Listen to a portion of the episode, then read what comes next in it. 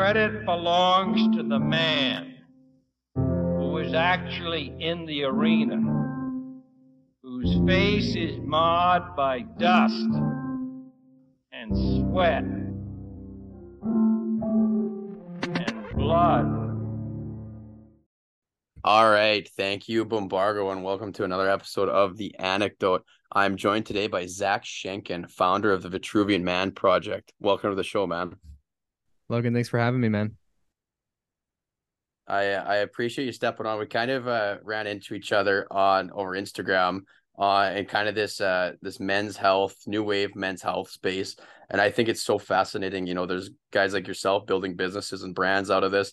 Uh, somebody like myself who's just cheaply scouring Twitter and and forums and WebMD blogs and and a whole bunch of papers on sunning your nuts, you know, to try and better myself. So um, what you do, I think, is is fantastic, and and that whole space, I can't I can't say enough good things about about this new wave men's uh, health space. Like it's it's it's given confidence. It's given me. I've never been able to see my stomach muscles. I can for the first time since I was like eight see yeah. my stomach muscles. But then there's not there's not abs. It's not strong, but like I know that underneath there there's actually a piece of muscular tissue. So it's it's it's crazy space, and I appreciate what you guys are doing.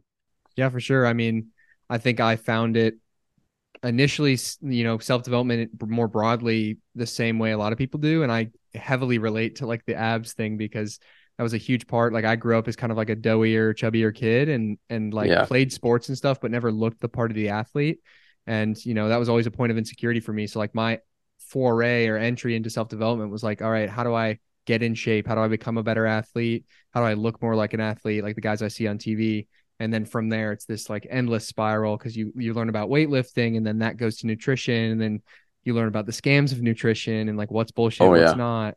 Um and you start pulling on all these levers and then you know moving further down the line like i eventually studied biomedical engineering in school and so like really getting into the grain granularity of like endocrinology and like all that stuff i, I mean i think it's super fascinating and and it's uh, a big part of my life. Did you say endocrinology? Yeah. So so like okay so we i talk about like endocrine disruptors you know can you touch on that on a little higher level? On, on yeah, what the yeah. endocrine so, system is so. so the uh the endocrine system is the system of the body governing hormone pathways and transmittance across the body. Hormones are arguably the most important chemicals that run through our body. They dictate our mood, they dictate our physiology and how our gene is constantly expressing itself. Um, but what's really cool is we can, because we have higher level thinking, we can actually change our behaviors, our intakes, and some of the variables to actually get our body to create different hormones, which is really, really cool. Like even mm-hmm. just like a very simple example, vitamin D is actually a hormone. Um, so vitamin is almost like a misnomer there. And our body creates it when we are exposed to sunlight. And so like we, re- the signal we receive is sunlight on our skin, skin being the largest organ and then our body creates the hormone of vitamin D, which has all these other like amazing cascading effects. But um, the endocrine system is super, super important. It it it, med- it mitigates or it impacts much more than just how jacked you look, how much you perform in the gym. I mean, even you can even think of a an example like on the female end of the spectrum, like when you're experiencing a full ovulation cycle, like the wave of emotion that you ride across that full month is entirely directed by the hormones that you experience. Um, even you can think of behavioral changes back when you're, um, you know, a pubescent boy and like you're starting to get really, really aggressive. It's because like your body's producing testosterone at a level it hasn't done before. Testosterone being the predominant aggressor hormone, but as well as like sex drive and performance and a lot of other stuff. So um, it's it's a super fascinating field. I'm no scientist. I will not claim to be a pharmacologist or anything like that, but I definitely study this stuff and I think it's super cool. Yeah, I, I did not know that vitamin D was a hormone. So like I, I, I was taking vitamin D because as you can see, I'm the palest guy in Canada and we were like a land of pale. So I was ta- I, I want to get more sun exposure and that's part of the, you know, we'll talk about the sunning and stuff later. But like so vitamin D in the winter, I was always just taking one and I a buddy uh had mentioned is like yeah like i read a, a, this podcast like he triple doses the recommendation for like northern northern hemisphere men to triple dose vitamin d and a little anecdote on on vitamin d is that of high performance athletes it's the number one correlation to uh, like across spectrum is vitamin d levels which is kind of like of of like high test high performance. Yeah. It's just kind of crazy. yeah. fascinating. It doesn't surprise me. It has like the more I learn about it, um, it has so many, like I said, amazing cascading effects. And then when you think about it from a higher level perspective, like the main thing that we can do to generate vitamin D is sunlight exposure. We as humans evolved over a very long time with a bunch of our skin exposed to the sun all the time. So, like, the more we can return to that more vital form of living, just being simpler, and we're going to talk about that, like being a little bit more reductionist, like just move to simplicity and expose your body to sunlight, of course you're going to be a more vital version of yourself than hiding in light er, hiding inside blue light.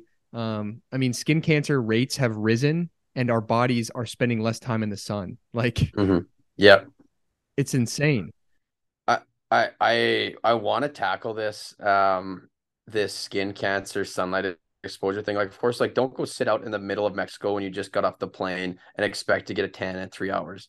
Uh, there's a lot of work on like early sunlight exposure, like getting those first morning rays will actually help you in the afternoon to mitigate like the the I, I don't even want to say damage, It'll mitigate the stress of this on the skin that the sun would put, right? Uh, yeah. like some very some very crazy stuff with sunlight and it, as, as creatures from that came from stars and you know feast off of everything that it touches we don't know uh, we, we we don't talk enough about sunlight yeah i think uh you know obviously andrew huberman is a huge leader in the space of like um ne- neurology and stuff like that and so he's been a, a big proponent and people are starting to understand the value of getting you know sunlight early in the day in our eyes. And mm-hmm. that is the act like the really fascinating thing is that that early sunlight exposure it's not like you're you know warming up the skin. The skin's like ooh we're going to get sun at 3 p.m today. Like let's not get burned. It's more like you're sending signals to your brain to be prepared for that day of sunlight. And it also you know he talks about a ton of stuff with regulating your circadian rhythm and all these other things. And you know i've been i graduated from university back in may so i've been working my job since then um, as an engineer and you know, now that it's wintertime, like I wake up before the sun's out. I bike to work in the dark. I get there. I enter an, a windowless building and I don't see the sunlight because it goes down by five. And so, like, it's been a pretty tough little window here for both sunlight exposure and also my mental health. But yeah, yeah it's super, super critical. So, trying to like reorient my life to spend more time in the sun.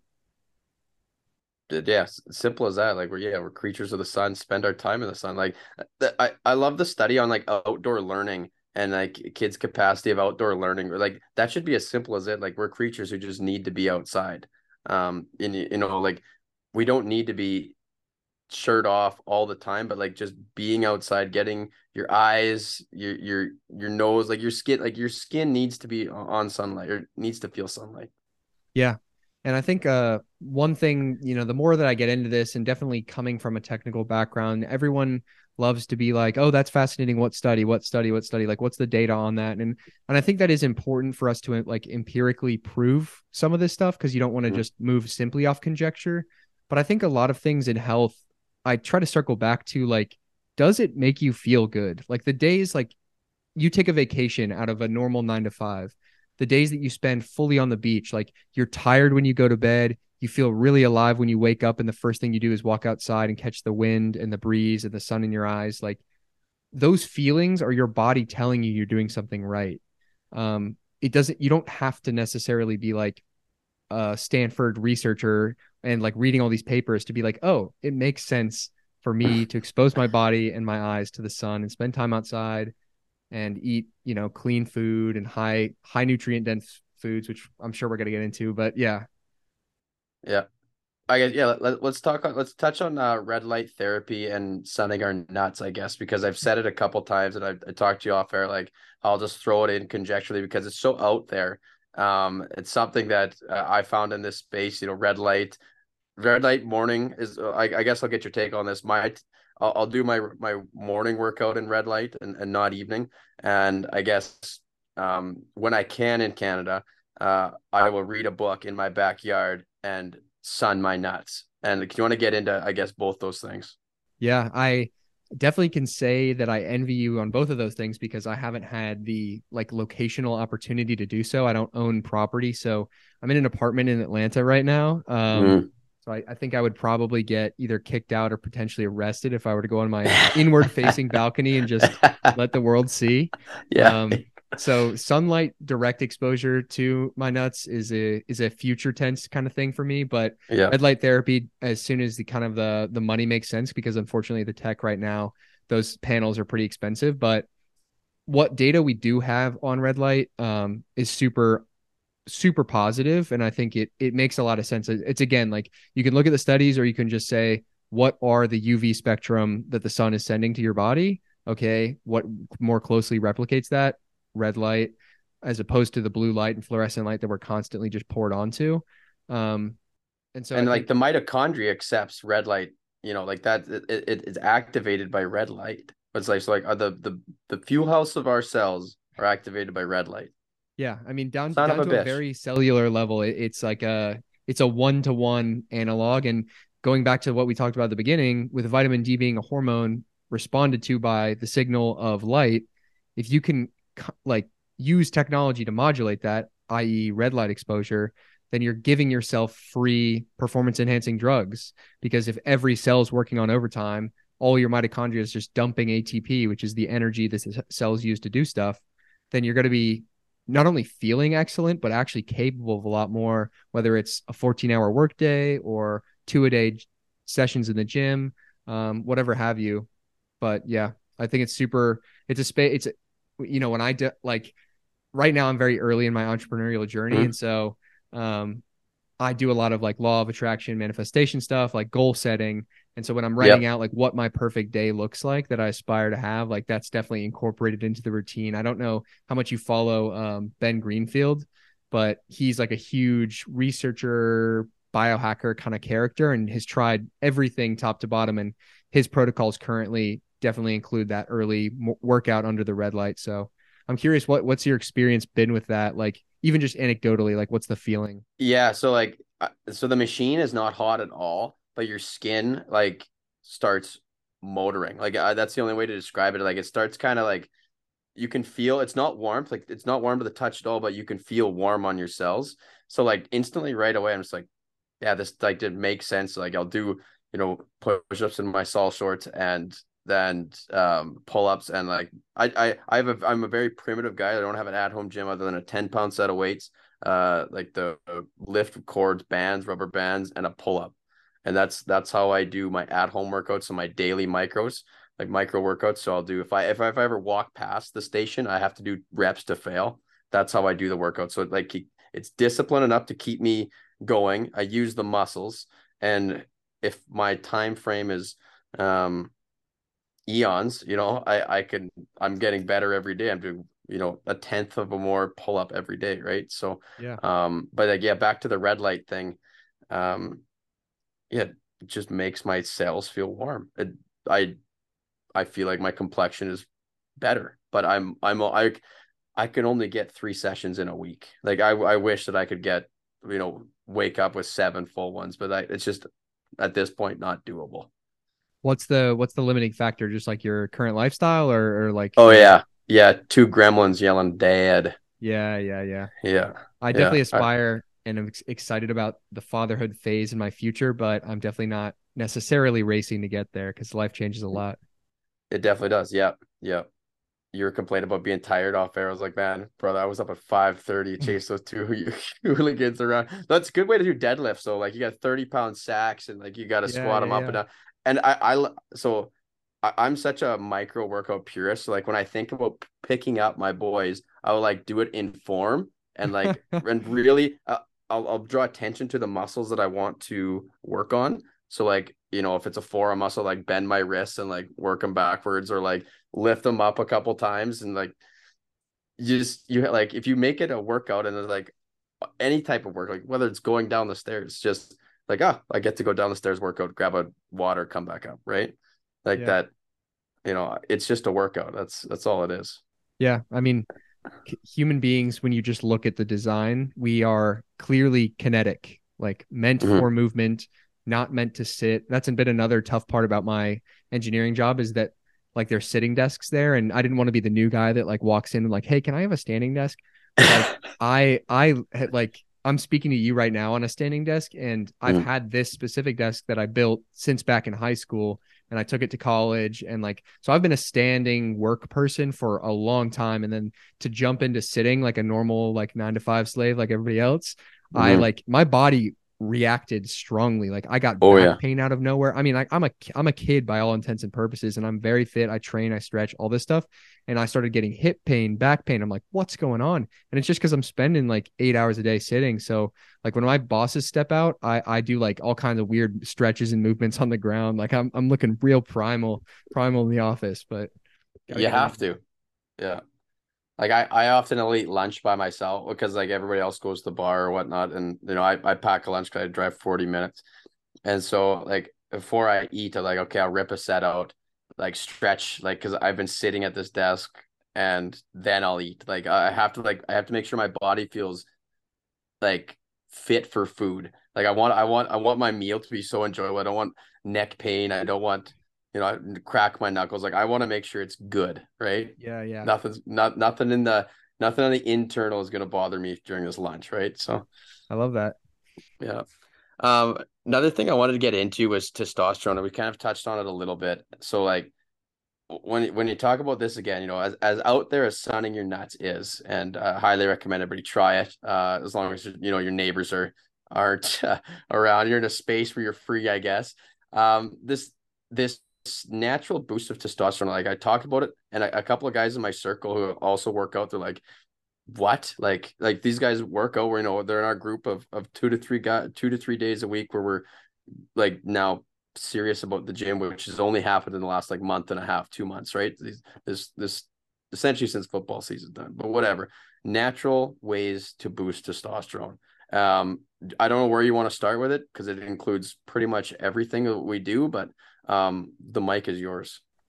Yeah, I mean, definitely uh, an open-ended question, but I think that we can start kind of on the on the sun nutting or nut, sun nutting thing, and whatever. Um, sunning getting balls, yeah or uh, like vitamin d. your Yeah. testicles to sunlight directly is based on the limited like clinical studies they've done seems to indicate that there is benefit there.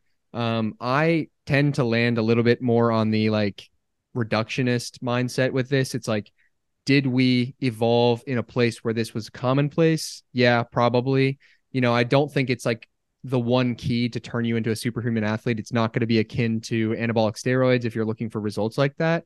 Um, it's just not going to be that big of an increase but i do think more broadly like sunlight exposure whether it is to that direct area um, or your body at large that's a huge one. And so the benefit of doing it to that direct area is that you know it's a local region. Like we can look at the body has local and uh, global effects. And so the endocrine system operates in both cases. We can do things with i mean even like massaging your lymph nodes right? Like you can massa- you can have an effect directly and locally by touching certain areas of your body but you can also have broad effects like a great T booster is just sleeping well.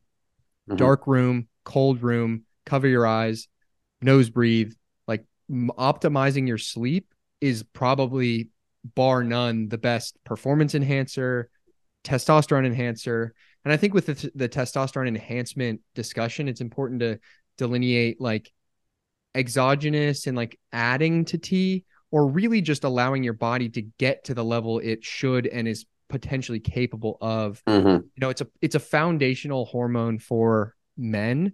And we and our bodies are designed to produce it at a high level.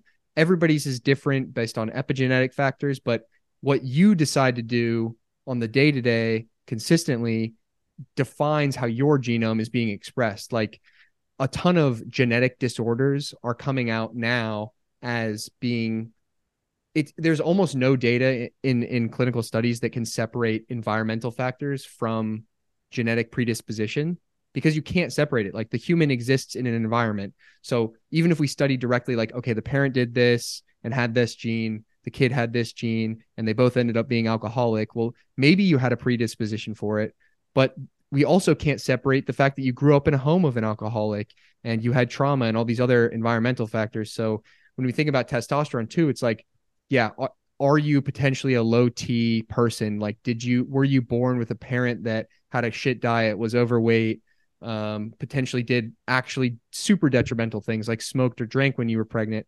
Whatever you're born with, the best thing you can do is say, what are the biggest levers I can pull on? And then let me start working on those. So forcing yourself under a tremendous amount of stress using heat, cold, and training effort to force your body to react. So train really hard, expose yourself to really, really hot heat, really, really cold, cold, and you're going to activate kind of this archaic nature of ourselves because ourselves haven't forgotten the thousands and thousands of years that we evolved. And to save us and protect us and get us here, we had to be able to get through all of those things. And so you're going to release a lot of really cool stuff like with heat exposure, you get growth hormone. Um, and and because the endocrine system is it's this beautiful dance of like uh hormones that work together and in synchronicity, when you get some of them, you get more of them. And so testosterone is one that everyone loves to talk about and it's beyond critical, but it it dances well with a lot of these other ones like vitamin D and and GH and, and all this other stuff. So that mm-hmm. would be, I mean, the biggest lever, if you're just a regular person listening to this and you're thinking like, do I or do I not have low T or could I optimize whatever I have even without doing blood work and knowing for sure? Well, sleep better. Wake up and go to bed at the exact same time every day, including weekends. Make sure you're getting seven to eight hours per night. Train hard once a day if possible, three times a week if mi- at minimum and if you can get into hot and cold, do it. Like cold is going to be good mm-hmm. for alertness and um, just feeling kind of positive, things like um, norepinephrine and all that stuff. But mm-hmm. the heat is going to get you some of the the growth factor, the recovery, as well as kind of the the boost in testosterone, if you will. Um, yep. So yeah, and I want to keep it on the on the natural side because I've never taken a T booster. I'm not, you know, I'm not like the liver king. Uh, yeah, I don't yeah, look yeah. like them, but I'm not on G- HGH or lying about anything I'm taking. So I, uh, next thing I wanted to move was like natural tea from food. Um, and so this this one kind of shocked me is like how critical butter is for young men's development. Like you know, I uh, on our house, it's a butter almost goes with every meal because uh, animal fats um are huge for especially young men testosterone. So like I, I don't know I don't know if this is in your expertise, but like simply eating meat, good starches, high animal fats is going to increase your testosterone naturally, and then sleeping and nose breathing. Like I've got a I've got a, a bad family jowl um and and I, I so i started nose breathing because i read that james clear book and i had bad allergies i was on a heavy daily over the or um prescription allergy med always sneezy. I was you know i had fat face the jowl didn't really sleep well. So you know you talk about like going to the gym three times a week natural t i guarantee you people will start feeling better if they put a small piece of tape and learn how to nose breathe at night and eat meat, animal fats, and water. Like honest to Christ, that is. I did nothing. For, I did. I never even worked out for, to like this last like six months, and I just just nose and changed my diet to like a meat and animal fat first choice. Like it has to be dense in the in those loads, and I lost like twenty five pounds. Like, wow. I, my allergy pill is gone, done. Like yeah. I don't I don't have it anymore. Like it just I don't have a family jaw. I changed my jaw shape. Like, yeah. like, like nose breathing, nose breathing and eating and sleeping. That is, the, yeah, nose breathing and sleeping well or, yeah. or eating. Yeah, it's crazy, and I think what's tough about the diet, training, nutrition space broadly speaking is that there's so much noise. Everybody's trying mm. to sell you something and the people that are trying to sell you something unless it's like a training plan which is just like you know it, it comes down to the marketing, but as far as like diet, if it's a consumable thing or a supplement, they want to hit on the trick, the easy flip, the the shortcut basically. So, oh, take this fat burner pill, take this pre-workout, take this whatever, um, these amino acids, all these kind of things.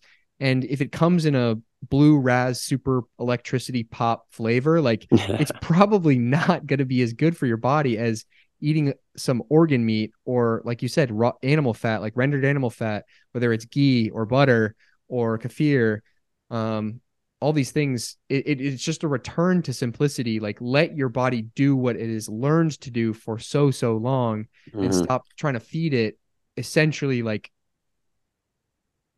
like elect yeah like just like chemicals. Plastic chemicals a better place going in a car than a human being um that's really fascinating with the with the animal fat stuff i've been probably over the last six months working my transition towards like a more whole food animal based kind of diet. Um, I've run the gambit. I've kind of tried it all over the years, like the super low, um, low fat, low carb diet where it's like just super lean meats, like just chicken breast, shrimp, um, mm-hmm. rice, like the traditional bodybuilder stuff that you see a lot. And then I, have tried like the the really low calorie, high dense foods that you see with like Greg Doucette and like the sugar free syrups and all this stuff that can fill your stomach really well.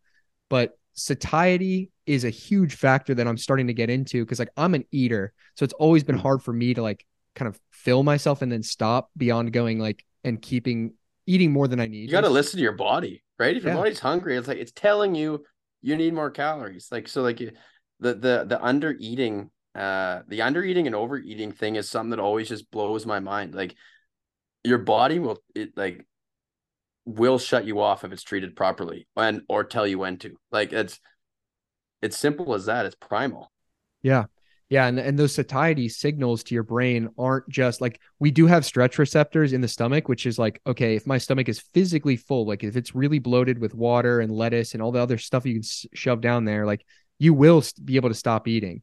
But also, if you just eat a pound of fatty grass fed beef, like you're going to be full for like the day because it's just it's a good amount of cal- it's like a thousand calories in meat and and it's like easily digestible it's got great dense calories fat uh fat and nutrients and your body's like oh that, like that's what we needed like we'll turn the mm-hmm. switch off until dinner time yeah um that and maybe throw a, a, a runny egg on the side and you and a slice of avocado and you've got you've got as good of a meal as you could put in your body nutritionally wise like 100%. it's a it's a beautiful thing.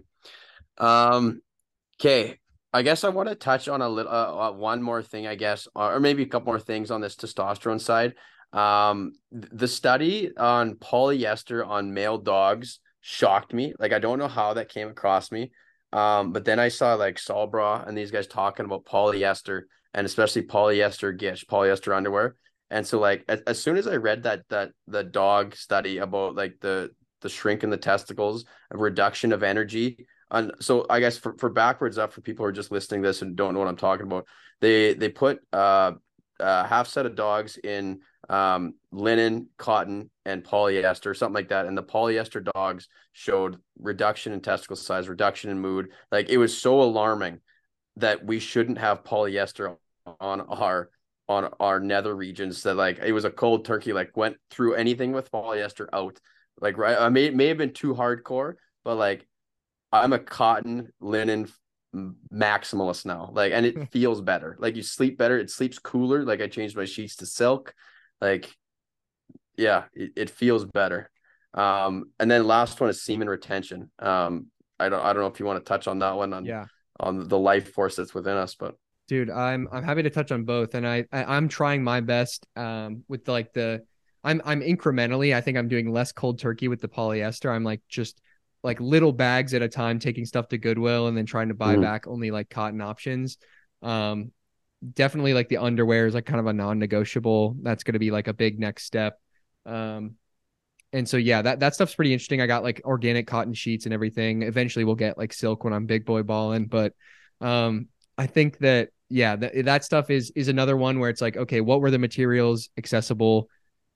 To us when we were more primal versions of ourselves when we were evolving when human beings bodies were learning okay it's like what can you get directly from nature and it certainly isn't some polyweave that comes to us from dupont like i know we talked about from like a little bit of a conspiracy level, but like some of these big players, like they're they're putting you in plastic prisons, including the clothes you wear. So try to get back to as much organic stuff as you can. Um, that one's a little bit simpler. It's it, once you expose yourself to the data, it's like okay, I can I can start working towards it. It's hard because many many and arguably most clothes i mean even even the sweater i see you wearing right now right like the neckline has elastic in it right oh, I, I, hope not this is an old so like this is an old like eight. I think it's a '90s Hilfiger cotton. So yeah, there might be some elastic in it, but it's my Sunday. I like wearing this instead of like a Bengals yeah, like yeah, jersey it's because it's like a little more classy. Like it's a but I like who's he cheering for? The orange, right? It's, it's yeah, orange, right? Yeah, yeah. No, that's so. Funny. But you're but, but you're probably right that there is there and you know I I'm not looking at this uh, I'm not trying um, to. I'm um, not trying to make you throw out your favorite sweater. Uh, it's just, no, I'm not gonna. I will tell you to fuck right off. Like this is my favorite orange sweater. Right? No, so. it's uh, it's just one of those things where you got to be selective, but also yeah. uh, lean back into the 80-20. Like if you can get the most important stuff right, like sleeping in good sheets, where you're. I mean, sleeping is eight hours a day. You're rubbing up on those sheets. Like that's important. Um, sleep naked if you're a guy or a woman. Um, it, just like let your body breathe, and then um if you're going to wear underwear all day, cotton. If you're, and then I would also encourage you to not wear underwear if that's an option. Um, mm-hmm. But then, yeah, semen retention. This is like a big one. I don't think that we have enough time to talk on all of it. I think that I'll ta- I'll attack it kind of twofold. So, again, there is the the data and the studies and stuff. You're not going to be able to go out and find like really cool studies that are like, holy cow, 100% increase in testosterone because this guy didn't nut for a month. But I will say that often paired with masturbation and ejaculation is going to be pornography. And that is like a universally evil construct. Um, it's detrimental to relationships. Even if you want to go really data heavy, because I do think like people that shit on pornography often have that like religious angle, like it's it's unholy. Like, do you love your mm-hmm. partner? Mm-hmm. And and I think that's all very true. But like, if you want to be founded in facts, like go listen to Andrew Andrew Huberman talking about like desensitization in the brain to pornography. Like the you're increasing the stimulus, but it's not linked to any physical action. So you're just you're actually just breaking your brain and disconnecting from what is really really critical and important for us as human beings with sex. Like there is the procreative aspect. Like as men, we want to spread our seed and procreate. So it's important that we use that energy that used to be done to build empires, down woolly mammoths, really accomplish a lot. And instead of just blasting it into a tissue and throwing it away, like hold on to that for a little bit, a couple days, a week, two weeks, a month, like whatever your sexual access is, like whether you have a long term partner or you're a single person, if you exercise a little bit of elective control, the anecdotal experience, like I will talk about for me, is like I've been off pornography for a long time because it's I just think it fucks your brain and it, it's like a non-negotiable. So I think that's the best place to start is wean yourself off, and it's not easy. You're chemically addicted. Um, find an accountability partner, another man, male friend that you have access to, and try to hold each other accountable. I mean, like even with what I'm building with my program, a whole week, it's like a 12 week program, a whole week that I talk about kind of the dark side, the stuff people don't want to talk about, and pornography is a big part of that. That whole week, we like pornography is a main focus mm-hmm. because it, as a man, like you have no business watching it. Not only because it's going to make you masturbate and ejaculate, but also it's ruining your capacity to be your best self, be your best partner to your future mate. Um, there's a ton of data on like divorce rates when pornography is involved, all this stuff. But pornography is a non-negotiable. You got to get it out, start there, and yeah. then in the last probably six, eight months, I've been as consistent as possible with semen retention, barring like being with a partner. Um, and it's it's unreal. Like the the closest thing I can describe is like you feel like you're playing life on God mode. Like you start recognizing synchronicities in your life. You have ideas come to you that otherwise like wouldn't happen. You can work picking up on social cues. Like I, I, think that that's where like there's like some yeah. yeah. 100% yeah, you start, you start picking up no no no you're good yeah. i can ramble so definitely cut me off but um no you, you start to pick up on yeah like both ma- intermale as well as female social cues you're also out it's out of your control but you're going to start to exude extra levels of confidence especially when you're around women because all that like testosterone all the stuff that you're holding in it's not just going to turn you into this feral horny bastard. Like it's allowing you to be like your most masculine self. Like you're harnessing the divine masculine which nobody talks about. Like there's always this No. all this noise about divine feminine but like you hold within you the ability to create life. That is magic. It is power and if you if you just throw that away whether it's meaningless hookups drunk sex or eh, like worst of all porn pornographic addiction. Yeah. masturbation like you, you're just throwing away a superpower in my opinion and it, and it sounds Mm, big very time. pseudosciency very like I don't know. It, it can sound a little woo woo, but my encouragement to those that are skeptical is one, look at the data on specifically pornography, but you can, there are some studies on semen retention, but two, worst case scenario, try it for a month. Like hold yourself Mhm. accountable and try it. You will notice wildly different things in your life. I yeah, completely agree. Uh, I, and I picked that up on a, a buddy was just like, you just like you have to stop. And I was like, hmm, because like you know you grow up in the locker room. It's like oh, everybody's talking about porn. Like like it's like Yeah. it's like the you know it's our football team, the weather, girls, and porn, right? So like like once you like when you evolve from that really horny 14 year old and, and finally you know get over that um th- there's great things to be done by men. And and i there, there's this meme out there that's uh like men accomplish greater things when it's harder to see women's boobs. Yeah. it's just a it's just a fundamental fact right? So um Yeah. ah, uh, where do we want to go next? This is this is fantastic. Um i guess we can talk about uh gut health a little bit how it's kind of tied to the to the whole system um this is something my wife is big on uh, and changed uh, our diet a little bit on this. I, I'm a sauerkraut fan, so we included more raw sauerkraut, so that's good as a as an old German. That's great for us.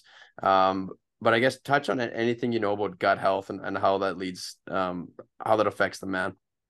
Yeah, uh, I think it's super important. I think the gut is they they call it the first brain because like if Mhm. you buy into the school of evolution that we evolved from like the single cell and eventually became these kind of uh, primordial creatures, we had just a digestive system before we had evolved this like larger brain. So the gut brain barrier is is pretty well studied and it's it's super connected. So the endocrine system all the all these signaling pathways go straight from your brain to your gut and vice versa so it's really really important as far as how you're going to feel on the day to day not only perform but like emotionally and actually just like feel what um your gut health is super critical. So it, like for those that haven't taken time to analyze kind of their intake it's worthwhile and experiment and see what works for you. Everybody's gut's going to be a little bit different. You think uh, evolutionarily people came from different regions of the world. The animals they were eating was different. The fruit they had access to was different. So slight variations will be important but as far as broad advice um, have some sort of fermented vegetable so sauerkraut i personally i like sauerkraut as well have a little bit of german in me as well um, actually a lot like half.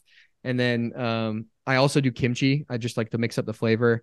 But in they in a lot of these studies when they go to the blue zones on earth like the places where people are physically living the longest currently today a, one of the unifying factors is that they eat some sort of fermented plant or vegetable. So that's a great way to get natural probiotics that are not going to be harmful to your body. A lot of cultures that can go in there and do a lot of good work for you. Um, one things to avoid that go in there and kind of nuke the gut bi- microbiome is all of these artificial sweeteners, sucralose, um, preservatives. All of those chemicals are basically going in there and kind of like slash and burn, clearing out everything that's good. It's killing all the good bacteria that's living in there. And what results from that is common experiences that many people have had. You come out of a meal and you're gassy, you're bloated, you're burping. All of those things are super common, like almost universally so.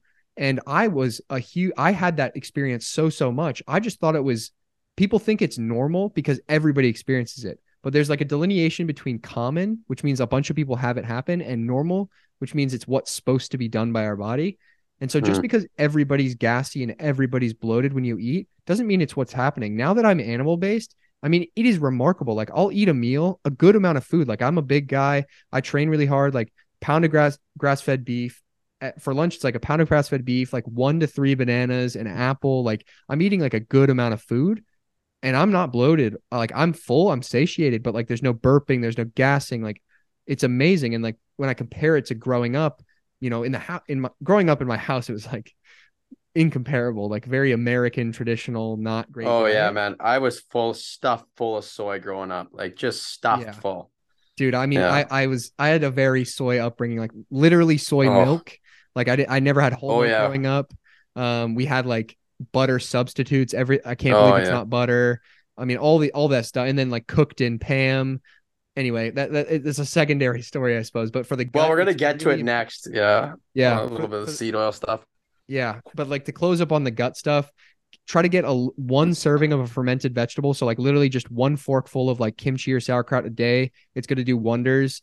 Um, and then try to get yourself to remove as many of these sweeteners and preservatives as possible. A big place that I think of people bringing it in would be like your morning coffee, or if you're drinking any sort of soda or any sweetened drinks make sure that those drinks are sweetened with either stevia or honey or agave. And if if nothing at all it's just like fruit sweeteners. Like the the sweet things that you should eat should have grown on something Eat- Mhm. like fruit is really sweet it's the candy that god and nature gave us go eat that and transition yourself away from these super hyper concentrated sweeteners because not only are they not helping you reach your goals but they're really going to make you feel gross along the way Mhm. Yeah, my natural sweetener is just uh, like unpasteurized honey, like local it's down at Swift Current. It's like Nice. I literally eat it by the spoonful, cause and yeah, I add it to everything. Like it's I, I made like a beef teriyaki tonight, and like the Ooh. this the sweetener is is Swift Current Saskatchewan honey farming. So it's a nice it, it that's honey's a life force too. I love that stuff. um. So yeah, we're gonna try to now dance around some of the the the seed oil stuff, I guess. Um. So I I'm gonna just get this out there. My stance. Um. You know, we have a lot of farmers listening to this podcast. I'm a huge fan of growing canola. I'm a huge fan of canola in the industrial spaces. Um, but as far as my body, I choose not to ingest uh, vegetable fats by any means, and that's soy, sunflower, canola oil. Like I said, I want butter, animal fat, beef tallow. Um, and I guess I was going to touch on another thing before I get into seed spit on on beef tallow and and sleep. Um, you know, I was a kid with acne growing up, and I, you know, I polyester sheet, and I tried to use a uh an uh, a Walmart um face cream, like man's cream, and I could never battle it. And it could have just been um, you know, growing out of it, finally growing out of that stage. But switching up my sheets and switching up like my pillowcase, especially, and switching up my men's moisturizer, I went to a beef tallow moisturizer, and my acne is um almost non-existent now. So um, but anyways, seed oil stuff can you touch on how bad this soy oil is for our endocrine system because that, Yeah, that that I- is primal that that that is that is what it's fucking up Definitely. Um, I cannot go directly to the mechanistic level. Like I don't think I have that level of uh, granularity or haven't prepped it specifically for this Mhm. podcast. But to speak um, broadly on kind of seed oils and as compared to and natural animal fats. Um, so for those not listening or not familiar, seed oils come from the seeds of plants. So canola oil, canola being like the flower taken from the seed of the flower. Um, and any of these varieties, sunflower oil, um, even Soy some- oil. a lot of avocado oils are tainted with with kind of the seed of the avocado. Um, so what you generally speaking, Crisco, for instance, Crisco, kind of a very traditional seed oil, canola oil, was first introduced and its first commercial use was for machine lubricants. It was Mhm. only transitioned when the brand Crisco started using it for cooking oil. So I think When the war ended. all you all you need to know about its relative use or functionality in the human body. Um, it has its its place. I think like the growth and use of it is effective and efficient for what those intended uses were originally for. It just happened to be a cheap substitute for some of the the cooking and other things that it is now transitioned into and now many of the processed things you see on a shelf are going to contain some amount of those oils i mean i grew up like spraying the pan with pam spray which is a Oh, canola yeah. oil every single day cooking whatever it was whether it was eggs etc and and so i i mean we didn't we collectively the the, the human population until a lot of these studies were coming out especially with the rise of like carnivore MD, like Paul, Dr. Paul Saladino has been a huge proponent of and mouthpiece for condemning the use and consumption, I suppose, of seed oils because how they affect and disrupt our endocrine system. Um, what's interesting is that the seed oils, your body is not capable of processing them and, and discharging them naturally. So where they end up being stored is in our fat cells, and they make the fat cell more resilient to being broken down, meaning it's going to be harder to lose the fat, harder to lose the weight. And two, there's nothing to break it apart. It just sits in there permanently. And so when you're eating, uh, for instance, like a soy fed chicken, the soy and seed oil that is in that chicken is still in the fat cells of the chicken. Um, so sourcing, making sure whatever meat you get is sourced and not grain fed, not soy fed. And then when you're cooking, try to use things like all organic ghee, butter, um, animal fat, rendered animal fat. Um, I mean, for me, like uh, every Olive single oil. day, I cook my grass-fed beef into like two patties for my my lunch. I don't even actually oil the pan because I use 8515 beef. And so the actual fat that's breaking down out of that patty is enough lubricant for the pan. Um, so you don't you typically need less oil than you think. It's common practice to just drizzle a bunch on there. Um, and I think you can avoid it. And if you want to stick with an oil, make sure that you get 100% virgin olive oil because that is also safe to consume and, and, and actually like really really good for your skin and body as well. Um, I personally landed more in the animal fat category, but if you can source high high quality extra virgin olive oil, that is also another substitute as well. Yeah, absolutely. Um, you know, we've touched on a lot of things, and I, I had a, a, one more here thing. Uh, I kind of on like um it's more of this mental framing, this mental mindset. You know, we talked about it, like this power of one percent. Um, there's a whole space. We'll probably like we could probably do another episode on this, but yeah. Um, I, I guess, I guess we should just touch on one before we let you out. But like, um, becoming supernatural, that book by Dr. Joe Dispenza is, is a big book in this uh kind of men's health space. Um, I'm not sure if you read it, and if so, if you want to touch on that as our closing point and kind of work that into the, the mental framing of of yes i guess sure yeah so um i won't belabor and or spoil the point of the becoming Great supernatural book. book but a, a, a perennial self development book it will legitimately change your life if you read it and and take to its practices so becoming supernatural by joe dispenza it, it's a must read i'll i'll kind of leave that there um but more broadly, as as far as mindset stuff, I'm a huge um, student of and attempted practitioner of the school of Stoic philosophy. Um, yep. It came to me initially through, um, you know, Ryan Holiday's works, but eventually you get back to the place where you uh, arrive at like Marcus Aurelius's Meditations, kind of the perennial Stoic tome.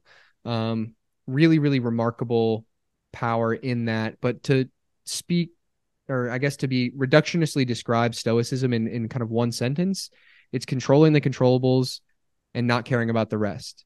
So much of our life is outside of our hands, but we spend almost all of our attention in those things. What did so and so say to me? What's going to happen in the future? Um, what if something goes wrong? All of these kind of this conversation, this internal dialogue, we spend a lot of time on the uncontrollables.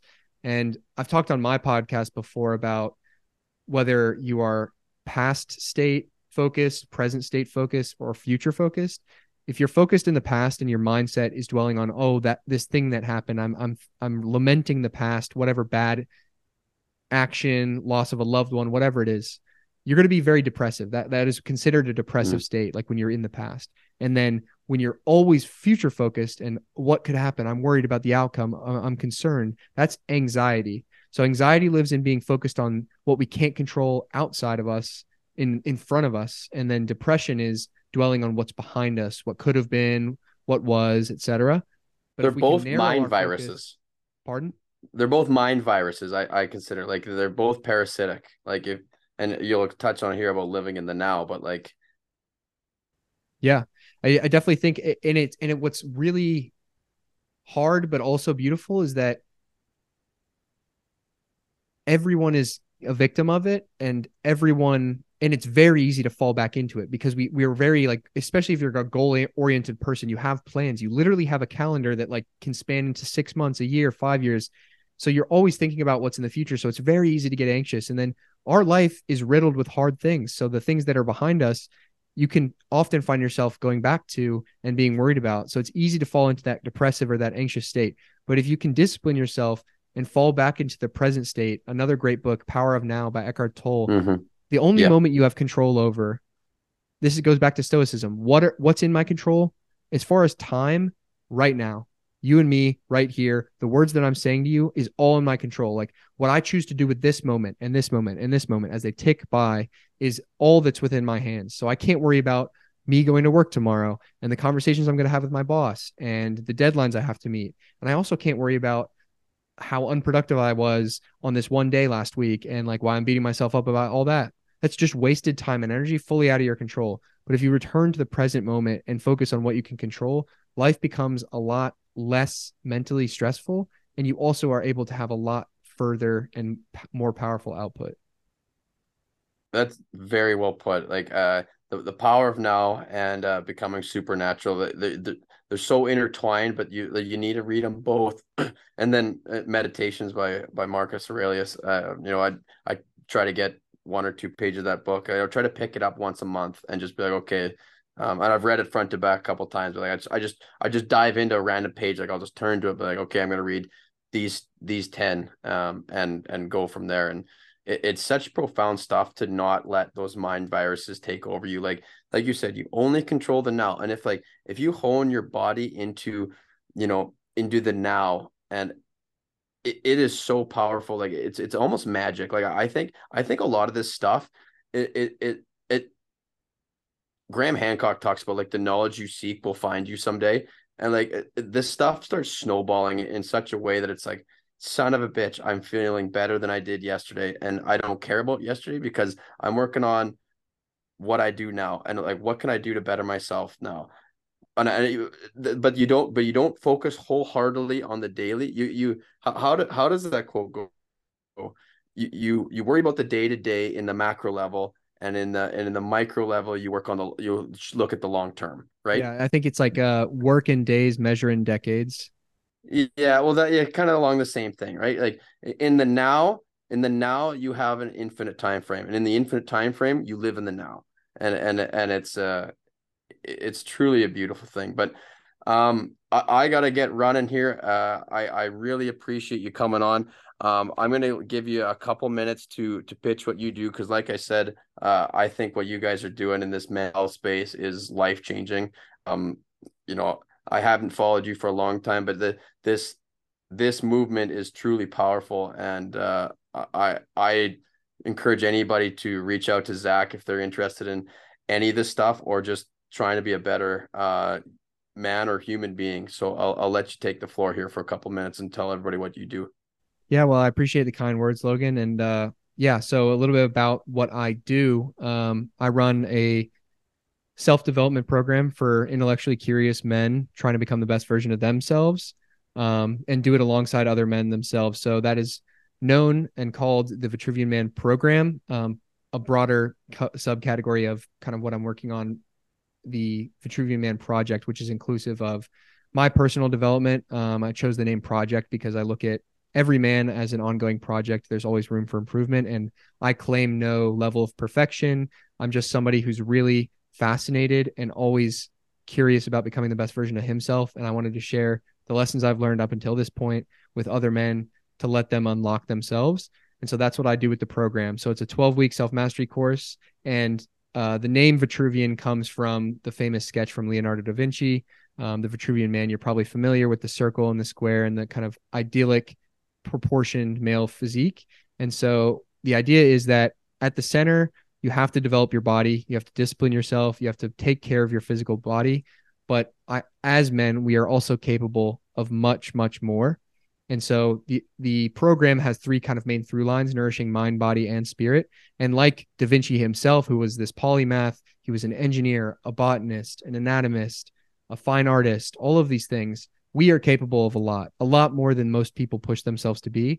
So becoming the most fit version of yourself is centric, but also working on your mindset along the way and preparing yourself and goal setting for the next steps of life um, alongside men doing the same thing. So if any of that sounds interesting to yourself, I am always looking for the next group of men to come through the program. You can reach out to myself on my personal Instagram at ZDSCHENKEN. Um, also at Twitter with the same handle. Um, and then I also, if you want to follow kind of clips from my podcast and more specifically the brand, you can follow at Vitruvian Gentleman. I'll let you guys uh, Google search that name and spell it out. So we'll put it in the show notes. Yeah, yeah, yeah we'll put, put, it in the show notes as well. I appreciate yeah. that. Um, gotcha. but yeah, if you're if you're that man looking to make the serious investment in himself, um, and take that next step to, towards becoming the best version of yourself, I would love to have you. So please reach out and uh, we can look at that.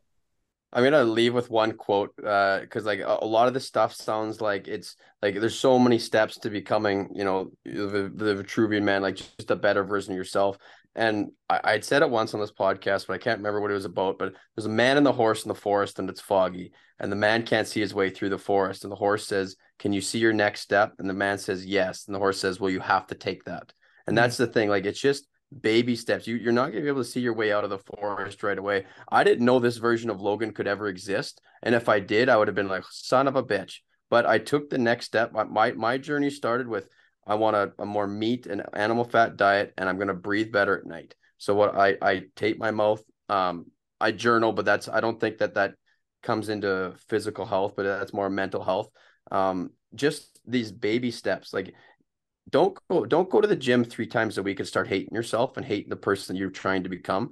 Take that next step and try to get your way through the foggy forest is all i can say. So um i thank you for coming on man. This is a treat. Uh like i said i appreciate what you guys are doing uh, in this men's health space because uh being a man is back. I'll tell you that. It, it's uh it, this is this is a lot cooler space than i ever thought i i could exist in and uh a way healthier being of myself than I ever thought could exist. Because, like I said, my my family is a little bit larger neck, you know. So yeah. I thank you for what you guys are doing. For sure, man, and and it and it's a beautiful thing, and and I I wish nothing more than to just meet other men like yourself and help create men like you, right? Like because you're a better version of you, you are able to go affect better change in the lives of the people you interact with, raise better children, and that is how we fix the world at large, one man at mm-hmm. a time, and and that's kind of the mission. Men are meant to do great things, and it takes one step at a time. So, uh, by no means is, is our journey done. Like you know, I'm not sitting here, you know, happy with my progress. Like I, you once you think you're, once you let uh, how's that? What's that saying go?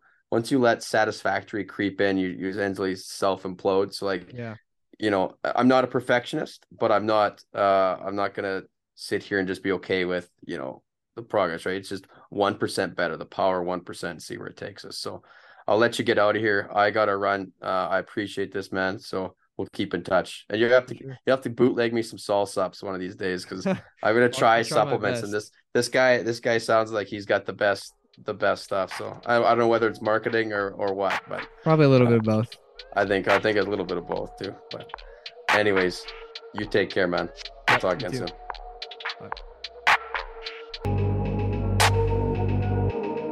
And if he fails, at least fails while daring greater, so that his place shall never be with those cold and timid souls who know neither victory nor defeat.